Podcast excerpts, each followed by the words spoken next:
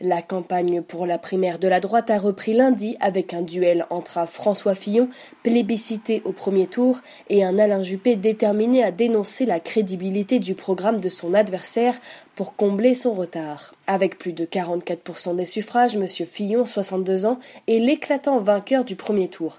Les ralliements se multiplient, de Nicolas Sarkozy à Laurent Vauquiez, et les superlatifs affluent. La déferlante Fillon pour le Figaro, le raz de marée pour l'opinion, Fillon écrase tout, pour le Parisien, longtemps distancé dans les sondages, auteur d'une fulgurante remontée dans les deux dernières semaines, l'ancien Premier ministre est arrivé en tête dans 87 départements. Dès le soir de sa cuisante défaite, Nicolas Sarkozy, éliminé sans appel avec seulement 20,6% des voix, a annoncé qu'il voterait pour François Fillon, laissant ses électeurs libres de leur choix, mais en les exhortant à ne jamais emprunter la voie des extrêmes. L'ex-président a été imité lundi par l'un de ses plus importants soutiens, le président par intérim des Républicains Laurent Vauquiez. Celui-ci n'a cependant pas donné de consigne de vote pour garder l'unité de notre mouvement. Selon les statuts du parti, la future direction sera formée sur proposition du vainqueur de la primaire. Autres sarkozystes a annoncé leur soutien à M. Fillon, l'ancien Premier ministre Édouard Balladur,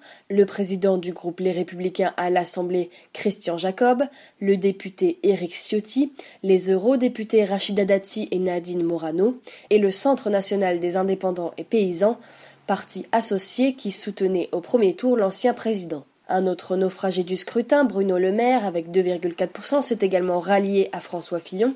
Les deux derniers du premier tour, Jean-Frédéric Poisson, 1,5%, et Jean-François Copé, 0,3%, ne se sont pas encore prononcés, alors que Nathalie Kosciusko-Morizet, 2,6%, s'est aussitôt rangée dans la bataille avec Alain Juppé. Monsieur Fillon sera l'invité de TF1 ce soir et devrait tenir un meeting mardi à Marseille.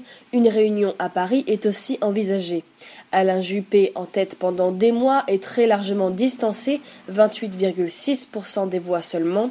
J'ai décidé de continuer le combat, a-t-il lancé dimanche soir, alors que des rumeurs d'un retrait circulaient en début de soirée.